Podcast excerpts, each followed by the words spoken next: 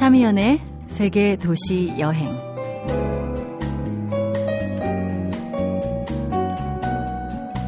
지금 노르웨이 오슬로에서는 뭉크 탄생 150주년을 맞아서 전시회가 열리고 있습니다. 뭉크의 대표작은 뭐니 뭐니 해도 절규죠. 핏빛으로 물들어가는 저녁. 그 앞으로는 푸른 바다가 물결치고 다리 위에서는 한 남자가 두 손으로 귀를 막은 채 비명을 지르고 있습니다.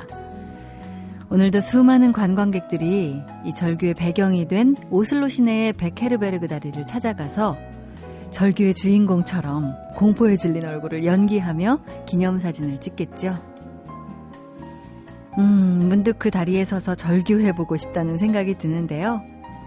이 여행을 떠나고 싶은 마음은 벌써 오슬로에 도착해서 서울의 명동 같은 칼 요한스 거리를 걷고 있는데 현실은 꼼짝도 못하게 발목을 잡고 있습니다. 안타깝죠? 그래도 다른 이의 여행 이야기를 들으면서 설렘을 느껴보렵니다. 오늘도 같이 하세요.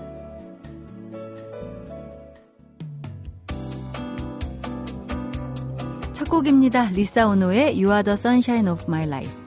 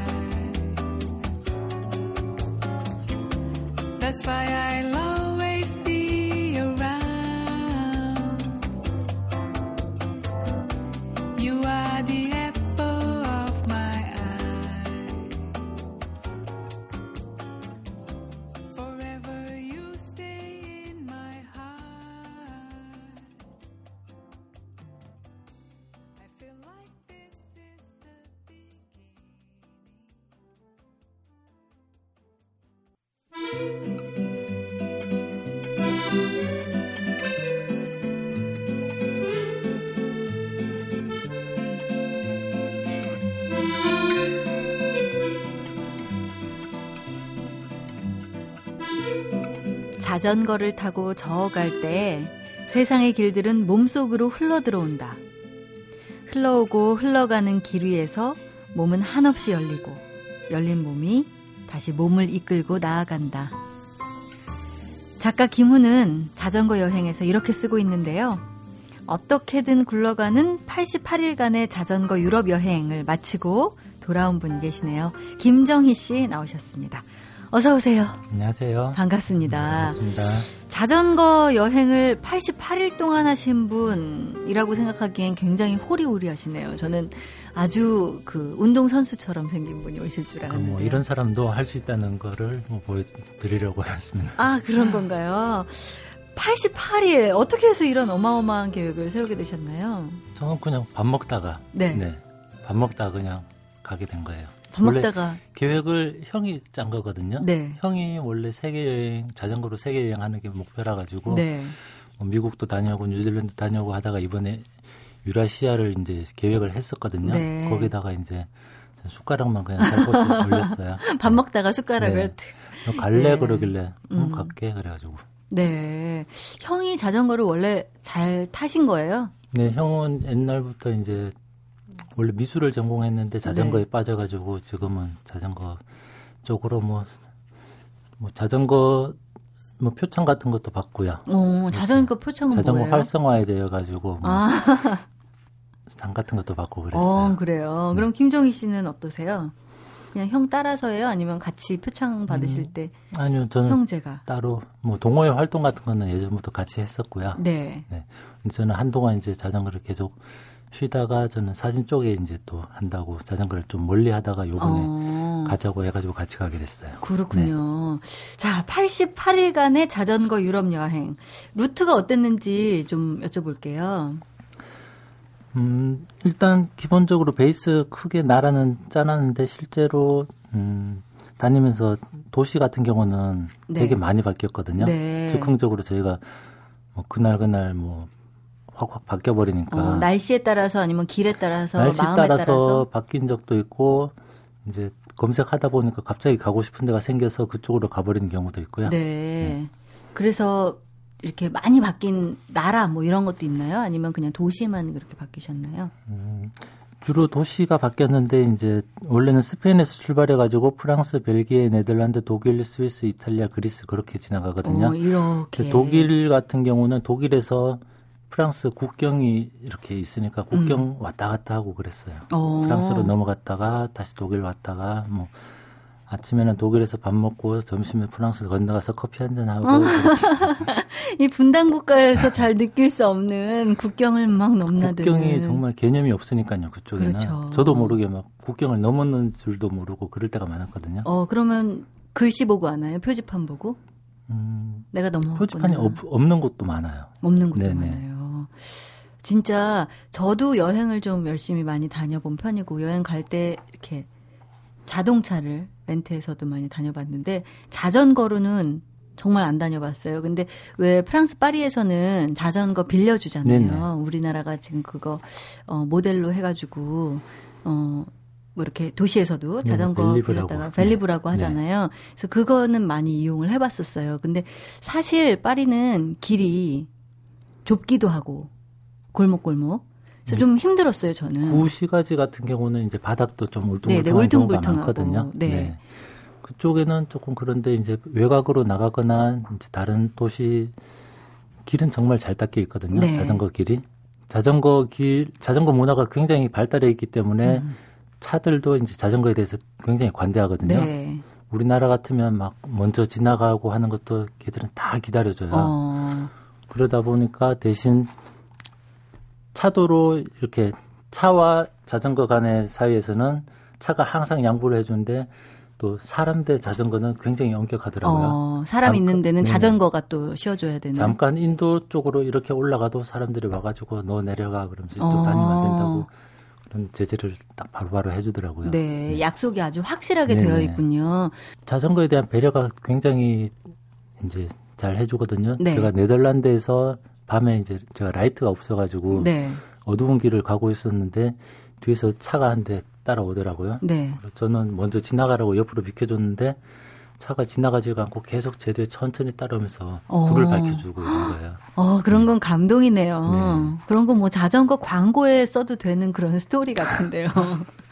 어, 여행을 하셨으니까 짐도 있었을 테고. 네네. 자전거도 때로는 이 자전거가 내 발이 되어주지만 때로는 애물단지처럼 느껴질 수도 있었을 텐데 그런 음. 적 없으셨나요? 어디 뭐 박물관이나 이런 데 들어갈 때 이제 밖에 세워놓고 들어가야 되잖아요. 네. 그때 이제 내가 구경은 하고 있지만 한 구석에서는 계속 누가 가져가진 않을까 그런 네. 뭐 불안감 불안감 조금 있는 거 말고는 크게 애물단지라고 생각한 적은 없어요. 식당 네. 같은 데도 다 갖고 네, 들어가셨어요? 식당에서도 항상 밖에서 먹어야 되죠. 음. 잘 보이는 곳에다가. 네. 음. 이렇게 계속 눈을. 자전거에 어 그렇구나. 자전거로 여행을 하셨으니까 아마 경비가 교통비도 많이 빠지고 그렇지 않았을까 하는 저도 아주, 그럴 줄 알았거든요. 예. 근데 기차를 타면 3시간이면 갈 거리를 자전거 타면 3일 동안 가야 돼요. 그러니까 그동안에 들어가는 식비, 숙박비 이런 걸 다 해보면 뭐 비용 차이는 크게 많이 안 나더라고요. 네. 네. 88일 동안 자전거 타고 다니시는 여행. 경비가 어느 정도 들었었는지 말씀해 주실 수 있나요? 음, 저는 한 700 정도 들었거든요. 비행기 왕복 해가지고 다 했는데, 뭐, 경험이 없어서 그런 것일 수도 있고, 네. 지금 새로 간다 그러면 뭐 절반으로도 가능할 것 같아요. 아, 그래요? 네. 네.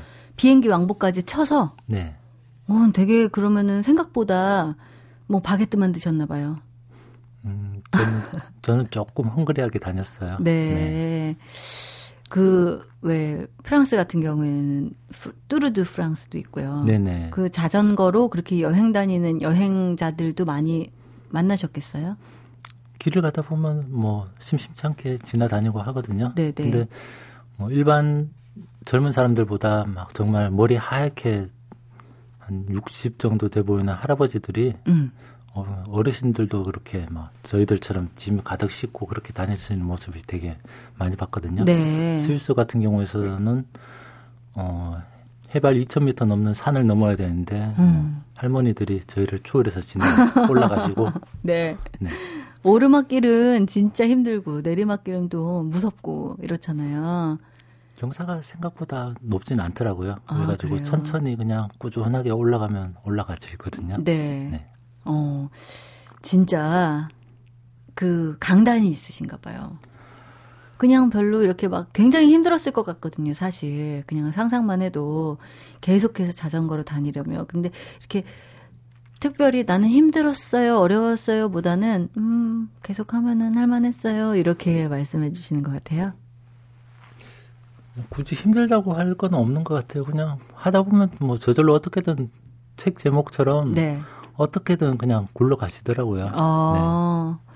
어떻게든 굴러가서 했던. 좋든 싫든 뭐 내가 그렇다고 거기서 멈춰버릴 수가 없으니까 네. 갈 수밖에 없는 거죠. 어. 거기 되고 뭐 힘들어서 못 가 뭐 이런 건 없고 그냥 페달을 계속 밟다 보면 뭐 산도 넘고 뭐, 뭐 호수도 건너고 음. 계속 그냥 네. 가지더라고요. 아, 그러면서 어떤 것을 느끼고 오셨을까, 그, 찍어 오신 사진도 보고 싶은데요. 그 이야기는 계속해서 들어보도록 하고요. 음악 한 곡 듣고, 어, 그 멋진 여행 이야기를 더 들어보도록 하죠. 잉글버트 험퍼딩크의 베르사유에서 자전거 타기 한번 들어보겠습니다.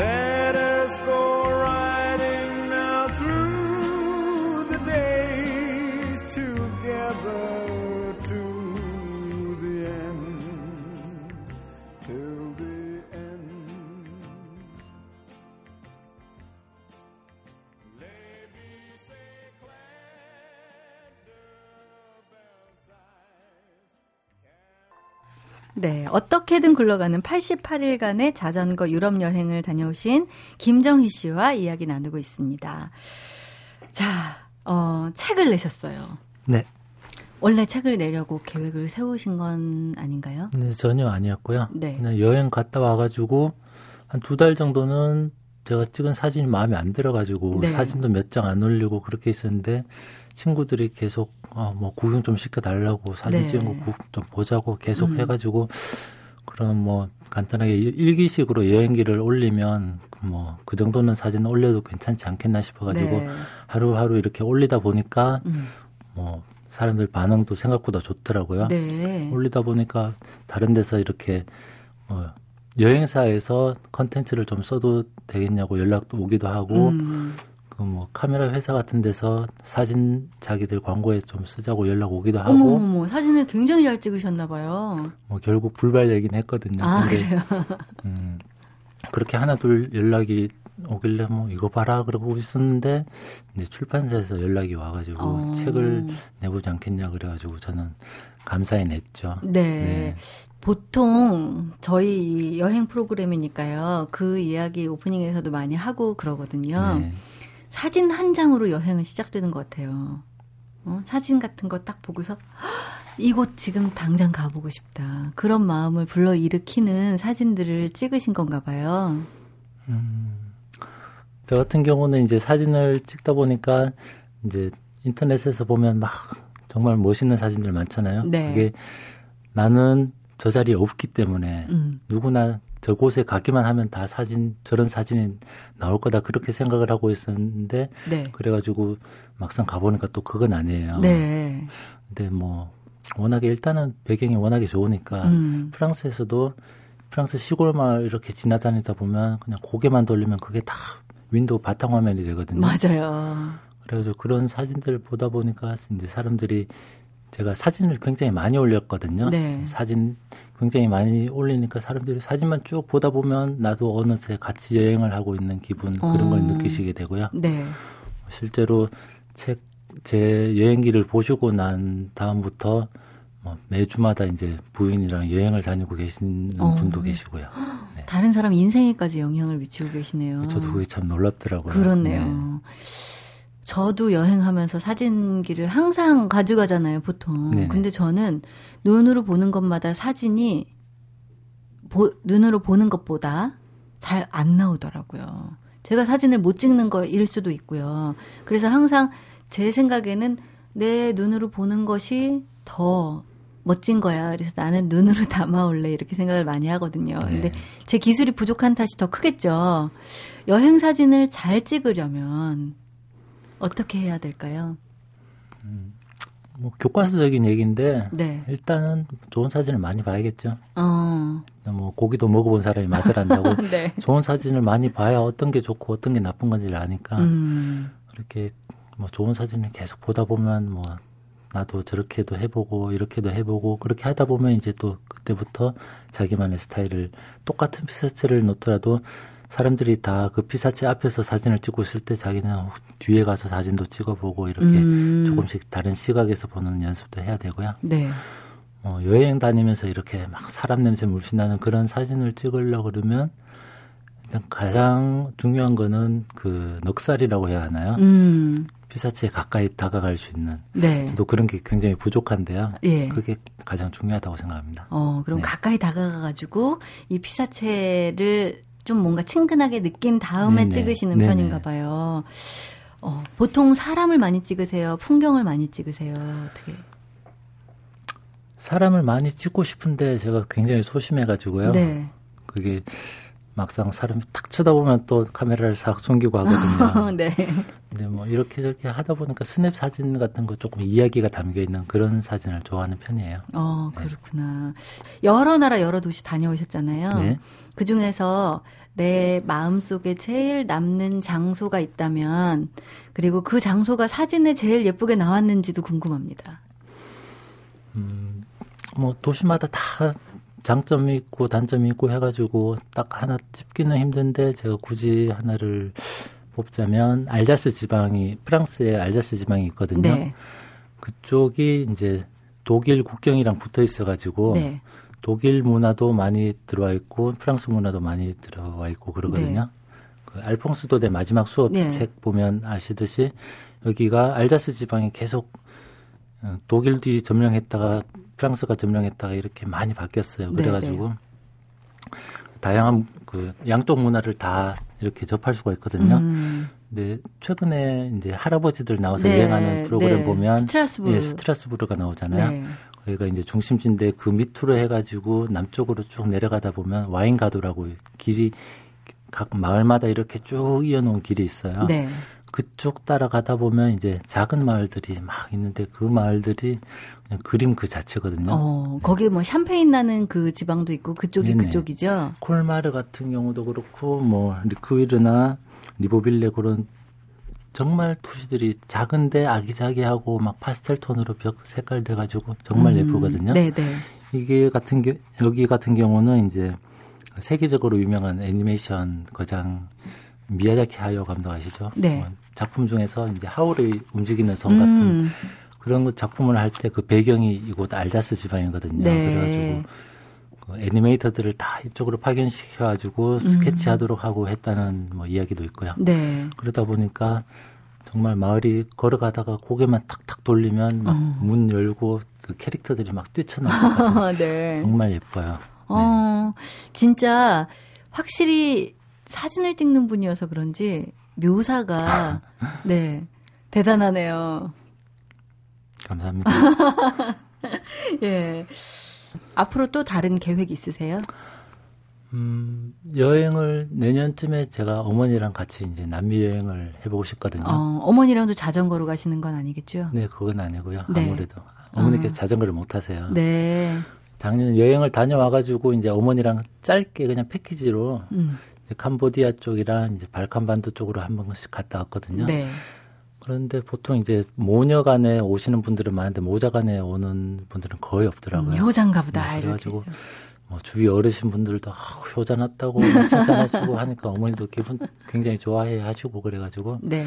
어머니랑 이제 좀 같이 다니는 시간을 좀 늘려야겠다 생각을 하고 있던 중에 이제 어머니 이제 버킷리스트 중에 하나가 이제 죽기 전에 마추픽추를 꼭 보고 싶다고 하시는 어, 거예요. 페루 지역. 네, 네. 네, 그래가지고 어머니 더 다리 힘 빠지기 전에 네. 네, 남미 쪽으로 한번 가보고 아, 생각입니다. 정말 좋아하시겠습니다. 네. 남미 여행 다녀오신 후에도 혹시 네. 기회가 된다면 나와주시면 아, 불러주시면 저희 영광이죠. 예, 오늘 88일간의 자전거 유럽 여행 이야기를 들어봤습니다. 자전거는 내 다리로 페달을 밟아야만 굴러가는 거죠. 그렇게 온몸으로 유럽 여행을 다녀오신 김정희 씨와 함께 했습니다. 오늘 즐거웠습니다. 고맙습니다. 감사합니다.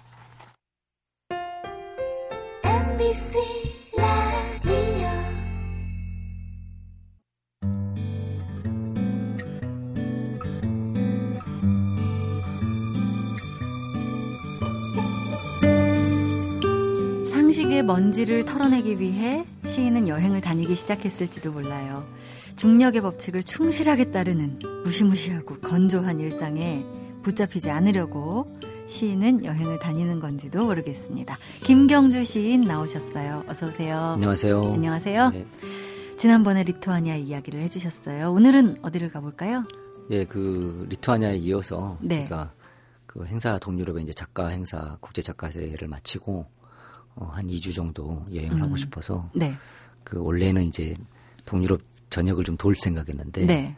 제가 그 본의 아니게 조금 음. 에피소드가 있었어요. 어떤 에피소드인가요? 어, 그 누마니아인으로 추정되어지는 네. 그 분에게 그 몽땅 털리는 그, 몽땅. 네, 그러니까 뭐 우리말로 소매치기라고 해야 되나? 아니면 네. 뭐 아무튼 간에 뭐 뭔가를 원하셨겠죠. 그래서 그 가방을 통째로 털려가지고 네. 요건이며 제가 그동안 작업해온 원고들이 들어있는 맥 그, 어, 원고도 그, 잃어버리셨어요? 이며 뭐 여러 가지 것들 음. 것들을 통째로 잃어버렸어요. 그래서 뭐 분실 또한 여행에서 굉장히 또 항상 있을 수 있는 에피소드잖아요. 그 얘기 해주셨었잖아요. 소지품 분실도 네, 여행. 막상 당해보니까 또 아니죠? 익숙해지지 않더라고요. 그래서 굉장히 당혹스러웠고 네. 어, 15년 동안 여행하면서 여권을 분실해 본 건 처음이었고. 그러게요. 여권 분실하면 어떻게 해야 돼요? 어, 대사관 가서 다시 재발급을 받아야 되는데 네. 단수 여권이라 해서 네. 그 귀국할 귀국용으로만 쓰일 수 있는 여권을 받게 돼요. 어. 일회 일회용 여권. 네. 근데 이제 만약에 2회 이상 이게 분실을 하게 되잖아요. 네. 그러면 상습 여권 분실자로 그런 게 있어요. 블랙리스트가 되거든요. 그래서 네. 굉장히 여행하는데 곤란한 일들이 생길 수 있어요. 어. 그래서 청취자 여러분들 혹시나 그 절대 여권은 항상 네. 그 항상 카피본 준비하셔야 되고. 음, 카피본이 있으면 더 쉬워요? 네, 훨씬 더 뭐 진행 절차가 빨라지죠. 네. 네. 없을 경우에는 이제 조회도 해야 되고 여러 가지가 복잡해지거든요. 어. 뭐 그걸 좀 좋지 않은 경우로 활용하는 분들이 좀 지구 곳곳에 널려 있잖아요. 네. 그래서 그러다 보니까 그래서 제가 경찰서 가서 수습하느라고 신고를 했는데 네. 그 유모차에 제가 당했거든요. 그러니까 어. 그 루마니아 집시분들은 이렇게 여성분한테? 가족 단위로 아이를 이렇게 유모차에 놓고 이렇게 좀 동정을 요구하는 경우가 좀 있어요. 어. 가슴 아픈 일이기도 한데 네. 그 아이에 몰입하고 있는 사이에 이제 가방이 유모차 밑으로 들어가는 거예요. 어. 근데 저는 그걸 몰랐다가 경찰서에 가서 신고할 때 네. 제가 한 40 몇 번째라고 하더라고요. 그래서 그래요. 유모차만 보면서는 이제 무서워지고 정말 시작했어요. 조심해야 되겠네요. 네. 그래서 로마니아 가실 때그 음. 그 근처 가실 때는 항상 좀 유모차는 네. 어, 아이 보면서도 항상 이렇게 자기 가방을 동시에 보는 이런 조심성을 좀 가지셔야지 않을까. 아이와 동시에 내 가방도 네. 사수하는 네. 그렇군요. 이 몽땅이라는 말이 이렇게 와닿을 줄이야. 네, 뭐, 여건부터 원고까지. 뭐 저는 그렇게 남들처럼 굉장히 커다란 상실감에 젖지는 않았어요. 네. 뭐 여권 발 다시 재수속 받는 게 좀 불편하긴 했는데 네. 함부르크에 막상 가게 되니까 음. 어, 여기가 좋구나 또, 뭐 네, 이런 거예요. 마음 언제 그랬냐는 듯이 또 네. 마음이 굉장히 또 달라졌죠. 네. 독일 함부르크를 좀 소개해 주세요. 그럼. 어, 일단은 뭐 함부르크 하면 우리 손흥민 축구 선수가 네. 그 굉장히 어, 그 왕성 활동을 해서 잘 알려졌죠. 그 전까지는 사실 함부르크에 대한 어떤 인지도랄까 인접성이 많이 이렇게 청취자분들이 없으셨을 거예요. 햄버거로 알고 있었죠. 아, 그걸 알고 계시구나. 네, 뭐 네. 정확한 남 팩트는 아직까지는 없지만 사실은 네. 뭐 함부르크의 그 팔, 그 활자 그러니까 음. 어원이 햄버거와 같은 철자를 쓰잖아요. 네, 근데 네. 이 도, 함부르크가 이제 세계적인 항구 도시거든요. 네. 과거에 이제 뉴욕으로 이주민들이 많이 음. 갈때 그 함부르크의 그 전통 음식인 빵 사이에 고기를 생선이거든요. 네. 생선을 넣어 먹는 음식이 미국에서 굉장히 그 알려져서 그것이 음. 오늘 뭐 햄버거의 효시가 됐다고 하는데 네. 또 미국에서는 또 그렇게 받아들이지 않은 경향도 있고 음. 아무튼 햄버거의 어원과 함부르크의 말의 그 철자는 똑같습니다. 네. 그래서 어 축, 일단 함부르크는 북부 독일에서 굉장히 그 물가 가장 독일에서 비싼 도시예요. 어. 그리고 어, 모든 독일인들이 가장 뭐 살고 싶은 도시로도 알려져 있고. 그래요? 예, 그래서 어. 뭐 세계에서 가장 살고 싶은 도시 10대 안에 항상 들 정도로 그 복지랄까? 그러니까 녹지율. 음, 네. 녹지율이 80%가 넓어요. 오, 80%가 넘어요? 예. 그리고 뭐 도시 전체가 평지이다 보니까 자전거를 타기 너무 좋은 도시이고, 네. 음, 뭐 독일은 항상 날씨와 뭐 먹는 게 조금 불편하다고 하잖아요. 음. 역시나 뭐 함부르크도 그런 특징을 가지고 있지만, 네. 음, 과거 한자 동맹 국가였거든요. 네. 그러니까 네. 한자 동맹이란 건 독일이 이렇게 지금 근대화되기 전에 음. 굉장히 길드라고 부르는 상인 조합들이 네. 그 왕이나 군주를 두지 않고 자체적으로 어, 상인 조합을 통해서 도시를 꾸려가는 음. 어, 어떤 상업 도시였어요. 고등학교 세계사 때 배우잖아요, 네. 그렇죠? 그래서 그 상업 길드 상인 조합인 길드들이 묶어서 이렇게 함께 생태계를 꾸려가는 어떤 도시로서 네. 굉장히 중요한 역할을 하고 있었던 도시가 함부르크죠. 네. 그래서 어, 뉴욕까지도 비행기로 3시간밖에 안 걸리고요. 음. 런던까지도 굉장히 가깝고. 네. 그래서 어, 무역의 도시이고 음, 흔히 알고 있는 뭐 베를린이랄지 뭐 동독 들과는 또 느낌이 다르게 굉장히 음. 모던한 문화하고 네. 문화예술이 살아있는 도시로 좀 그렇군요. 알려져 있죠. 네. 그 함부르크가 상당히 그 매력이 문화예술의 매력이 많아요. 일테면 함부르크 조형예술 대학에서는 그 유명한 그 빔 벤더스 예. 감독 베를린 천사의 시랄지 예, 예. 뭐 피나 바우쉬와 얼마 전에 피나 바우쉬의 삶을 다큐멘터리로 기록한 피나, 피나라는 네. 영화를 했던 빔 벤더스의 그, 그 이미 대학생을 했던 곳이기도 하고. 어, 그래요. 뭐 우리나라의 사진 작가로 알려져 있는 구본창 어, 네. 음, 사진 작가가 또 그곳에서 유학생을 하기도 했고요. 어, 그래서 그렇군요. 뭐 사진, fine art, 어. 미디어, 영상 쪽은 뭐 세계적인 네. 음, 어떤 그 권위를 가지고 있는 또 그 곳이기도 하죠. 제2의 바우하우스라고 생각해도 될까요?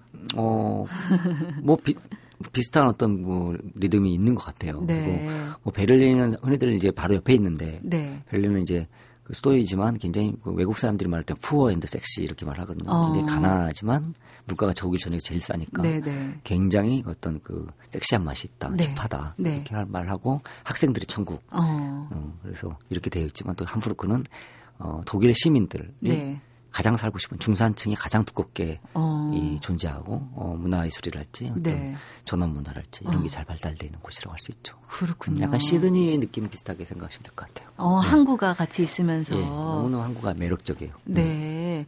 저는 사실 독일 그러면은 좀 이렇게 고즈넉하고 좀 그런 느낌으로 생각했는데 녹지가 80% 함부르크 음. 어그 뭔가 항구의 느낌을 한번 가보고 그 싶네요. 비틀즈가 처음으로 그 항구 함부르크에서 네. 공연 생활을 하기도 했죠. 네, 네. 음. 그 얘기도 비틀즈 얘기도 진짜 항상 네. 함부르크하고 함부르크 리버풀 때려야 뗄 수 없는 네. 그런 이야기를 들려주는 것 같습니다. 김경주 씨는 이번 여행 진짜 흥미진진한 여행이었겠네요. 어, 뭐 다 털리고 집시에게 네. 비마로 함부르크에 가서 어. 마음껏 그 녹지 네네. 네. 녹지들 속에서 좀 숨쉬기를 하고 왔죠. 그래서 음. 어뭐 저는 덕분에 함부르크란 도시에 가서 뭐 또 저한테 잊을 수 없는 추억이 네. 제가 축구를 또 굉장히 좋아하잖아요. 네. 그래서 물론 손흥민 선수는 없었지만 네. 그 6만여 관중이 존재하는 아레나 스튜디오 스타디움에 가서 어. 함부르크 대 슈투트가르트 팀 경기를 처음으로 태어나서 보고 오셨어요. 보고 왔어요. 어, 그 매, 매번 입고 오시는 트레이닝복 입고 가셨나요? 아, 그건 아니었고 어, 거기서 좀 지역 지역 팀을 응원해주기 위해서 네네. 네, 약간 응원 비슷한 거 입고 갔죠. 그래서 아. 아 그렇게 말로만 듣던 100년 넘게 역사를 가지고 있는 독일 응원 역사. 네. 또 몸소 체험했죠. 어, 전차 군단 같은 그런 어, 느낌 받으셨어요? 독일어가 굉장히 음. 저음으로 응원을 하는 느낌들은 무서워요. 일테면 어, 어, 그러게요. 이렇게 하거든요. 네. 우리나라하고는 너무 달라요. 그래서 네. 반지 제왕 영화 속에서 어. 등장한 듯한 그런 네. 사운드를 체험을 했어요. 그렇군요. 네. 굉장히 흥미롭습니다. 계속해서 그 이야기들 좀 풀어놔 주시길 바라면서 오늘 보내드리겠습니다. 고맙습니다. 네, 고맙습니다.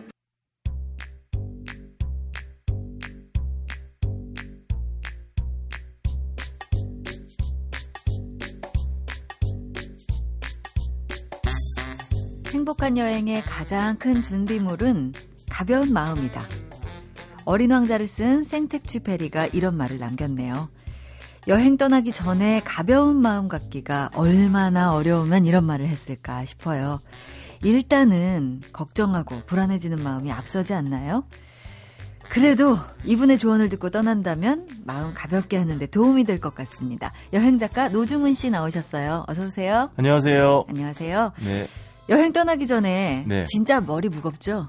무겁죠. 일할 생각에 걱정이 태산이고요. 이번에 가면 또 네. 날씨가 좋을까 네. 아니면 또 사진을 어떻게 찍어야 되나 뭐 이런 것 때문에 아, 늘 고민이 많습니다. 그런 거예요? 네. 훌훌 털어버리고 네. 오려고 여행 가는 건데. 그렇죠. 그러니까 저는 이제 일하러 가는 거니까 네. 사뭇 다르죠. 아, 아무래도. 그렇군요. 네. 진짜 저는 그래도 굉장히 가볍게 가는 편이에요. 그렇죠. 여행 네. 말 그대로 여행 가시는 거니까. 네, 그래도 막 네. 걱정을 싸질머지고 네. 여행을 가면 네. 왠지 안 될 것 같아서 짐도 저는 바로 전날 네. 싸고요. 맞아요. 마음도 가볍게 합니다. 그리고 항상 가방에 좀 빈 공간이 있어야지 또 채워오죠. 그럼요. 네, 이것도 중요합니다. 그렇죠. 네. 저는 그곳의 기념품을 네. 찾아가지고 오는 걸 참 좋아합니다. 특정한 거 뭐 모으시는 거 있어요? 아 모으는 거는 없어요. 특별히 네. 아. 왜냐하면 저는 또 와가지고 정리를 안 하거든요. 아 그건 저랑 비슷하시네요. 그렇기 때문에 네. 특별하게 모으는 건 없는데 그곳의 기념품, 그곳을 네. 떠올릴 만한 것, 아, 것 네. 이런 것들은 특히나 엽서 같은 것들은 꼭 갖고 오는 것 같아요. 음, 좋죠. 네. 네. 오늘은 어디로 가볼까요? 오늘은 전라남도 강진으로 떠나실 텐데요. 네. 오늘은 테마가 있습니다. 어, 강진 하면 떠오르는 인물. 다산, 정혜경이잖아요. 아, 그렇군요. 아, 이분이 저도 뭐 이렇게 여러 번 강진을 가봤지만 네. 정약용 선생이 참 뭐라고 할까요? 완벽한 인간 어. 가깝더라고요. 네네. 일단 두 살 때, 아, 아, 네 살 때 천자문을 떼고 어. 일곱 살때 한시를 지었대요. 네. 영재 소리를 들은 거죠. 네네. 그리고 과거에도 차석으로 합격해가지고 음. 그야말로 정조 임금의 총애를 음. 바탕으로 승승장구를 했죠. 네. 근데 이렇게 잘 나가던 정약용에게도 이제 큰 어려움이 닥치는데 음. 그 유명한 천주교 박해 사건이 신유사옥이 이제 1801년에 어, 생기잖아요. 네. 그래서 장기를 거쳐가지고 강진으로 유배를 가게 되는데 음. 이 유배를 갈 때 혼자 간 게 아니라 둘째 형이죠. 소남 정약전과 함께 음. 가게 되는데 이 나주 있잖아요. 네. 나주에서 지금으로 보면 북쪽으로 한 오리쯤 떨어진 주막에서 음. 이두 형제가 마지막 밤을 보내게 됩니다. 네. 이제 동이 터오면 다산 정약용은 강진으로, 음. 둘째 형인 정약전은 우이도로 음. 이제 길이 갈리게 되는 거죠. 그래서 너무 슬픈 나머지 이 다산 정약용이 율정별이라는 시를 남겼다고 합니다. 제가 네. 한 구절 읽어드리면 네. 그리운 정 가슴에 품은 채 두 사람 할 말을 잃어 억지로 말 꺼내니 목이 메고 오열 터지네. 음. 라면서 당시에 슬픔을 어, 남겼다고 하고요. 네. 그래서 이제 어, 또 설명을 드리겠지만 예. 강진에 이제 그런 다산 정약용 유배 생활을 했던 흔적들이 많이 남아 있습니다. 음, 형제간 우애가 또 이렇게 그렇죠. 깊을 줄이야. 네. 이때 예. 이후로는 다시는 못 만났다고 해요. 왜냐하면 네. 그 정약전 형이 그 유배지에서 죽었기 때문에 음. 다시는 또 못 만나는 그런 또 아픈 경험했다고 네. 합니다. 네. 저는 다산을 좋아해가지고요. 네. 다산 이야기 이렇게 갖고 나오는 그런 매일매일 보내주는 편지 같은 거 있잖아요. 아, 그런 걸 받아보기도 하는데 네. 그래서 예전에 전남 강진에 가서 네. 그 다산 초당에도 가보고 또 그 유배를 갔던 섬 네네. 복일도로도 배를 타고 들어가 보기도 하고 아, 네. 그랬거든요. 네. 그런 곳들을 것들을 좀 설명드릴까요? 네, 설명 좀 해주세요. 가장 먼저 정약용이 강진에서 머물렀던 곳은 동문 밖에 어떤 주막이었대요. 네. 근데 아무도 어쨌든 죄인이니까 음. 당시로서 받아주지 않은 거죠. 근데 이 주막에 어떤 노파 한 분께서 뒷방 하나를 내어준 거죠. 네. 그러니까 상황은 열악했지만 그래도 정약용은 거기다 사의제라는 이름을 내걸고 음. 또 예법 공부에 몰두했다고 합니다. 네. 제가 10년 전에 강진을 갔었을 때는 이 주막이 그 남은 흔적은 없고 그냥 네. 기석 하나랑 어. 팽나무 정도 하나만 있었는데 네. 지금은 그 초가가 잘 복원이 돼 있어요. 그래서 그런 좀 흔적들을 음. 보실 수가 있고 이 사의제라는 그 자기가 머물던 공간에 내건 이름이 어, 좀 의미가 있는데요. 네. 사의제의 사의라는 것은 음. 네 가지 마땅한 일이라는 뜻이랍니다. 네. 그 뜻은 담대한 생각, 장중한 외모, 과묵한 말, 무거운 몸가짐. 어. 저한테는 하나도 해당이 안 되네요. 무거운 몸가짐? 그냥 무거운 몸이죠.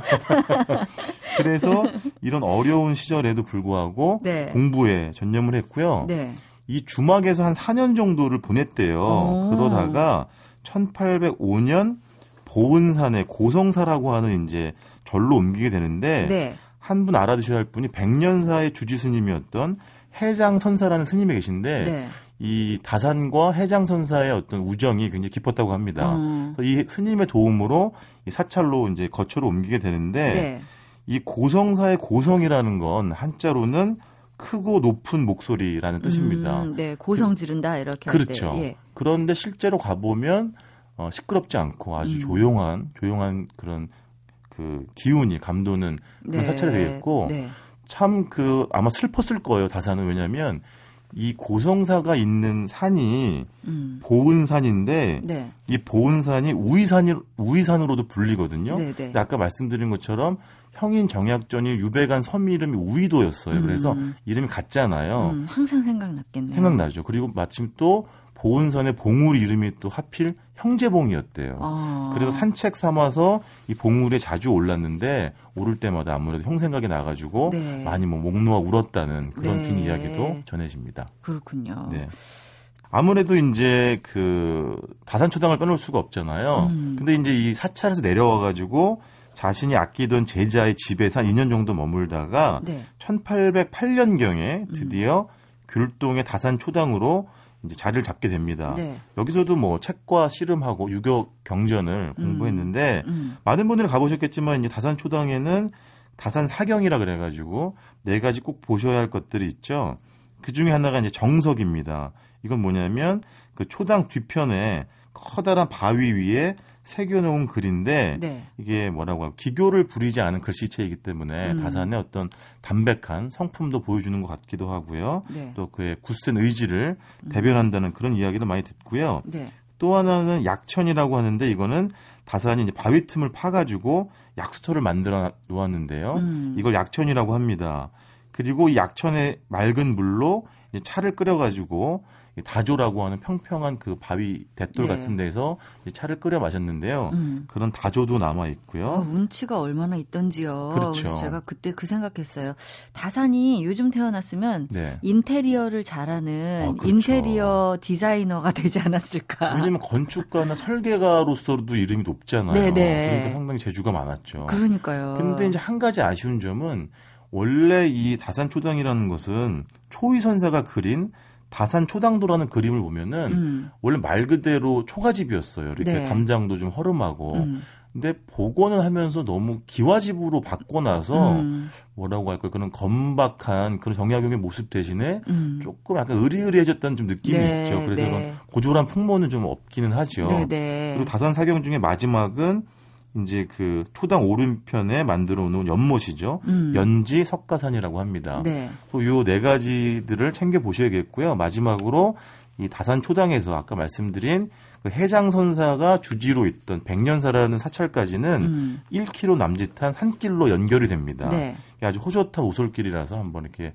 갔다 오시는 것도 음, 좋겠습니다. 1km면은 아주 정말 산책으로 딱 그럼요. 좋은 거리죠. 네. 또 가파르지도 않기 때문에 네. 네. 좋습니다. 네. 이 남도의 먹거리 일단 강진은 뭐 물산이 네. 풍부하기 때문에 한정식이 유명한데요. 네, 네. 이게 조금 부담스럽다고 하시는 분들은 저는 오히려 강진 읍에 있는 그 보리밥집 하나 추천해 드리겠습니다. 네. 그냥 냉면 끓에다가 수북이 밥을 넣어주고요. 음. 각종 나물 한 10여 가지 음. 찬이 나오는데 그걸 넣고 쓱쓱 비벼 드시면 되는데 네. 워낙 또 인심이 좋으시잖아요. 네, 맞아요. 그러니까 꽁보리밥 시키지 않, 아, 시키든 시키면 다른 음식들을 만약 다른 분들이 그 손님들 주문하면 음. 그걸 또 많이 해가지고 어, 같이 주세요. 어, 같이 주세요 이렇게. 음. 그래서 아주 인심도 좋고 네. 또 평범하지만 또 음. 진득한 맛을 좀 느끼실 수가 있겠습니다. 진한 맛도 네. 있잖아요. 그렇죠. 네. 아 제가 좋아하는 다산 이야기를 오늘 들을 줄이야. 네. 아, 정약용의 흔적을 따라가는 전남 강진 다녀왔습니다. 오늘 고맙습니다. 고맙습니다.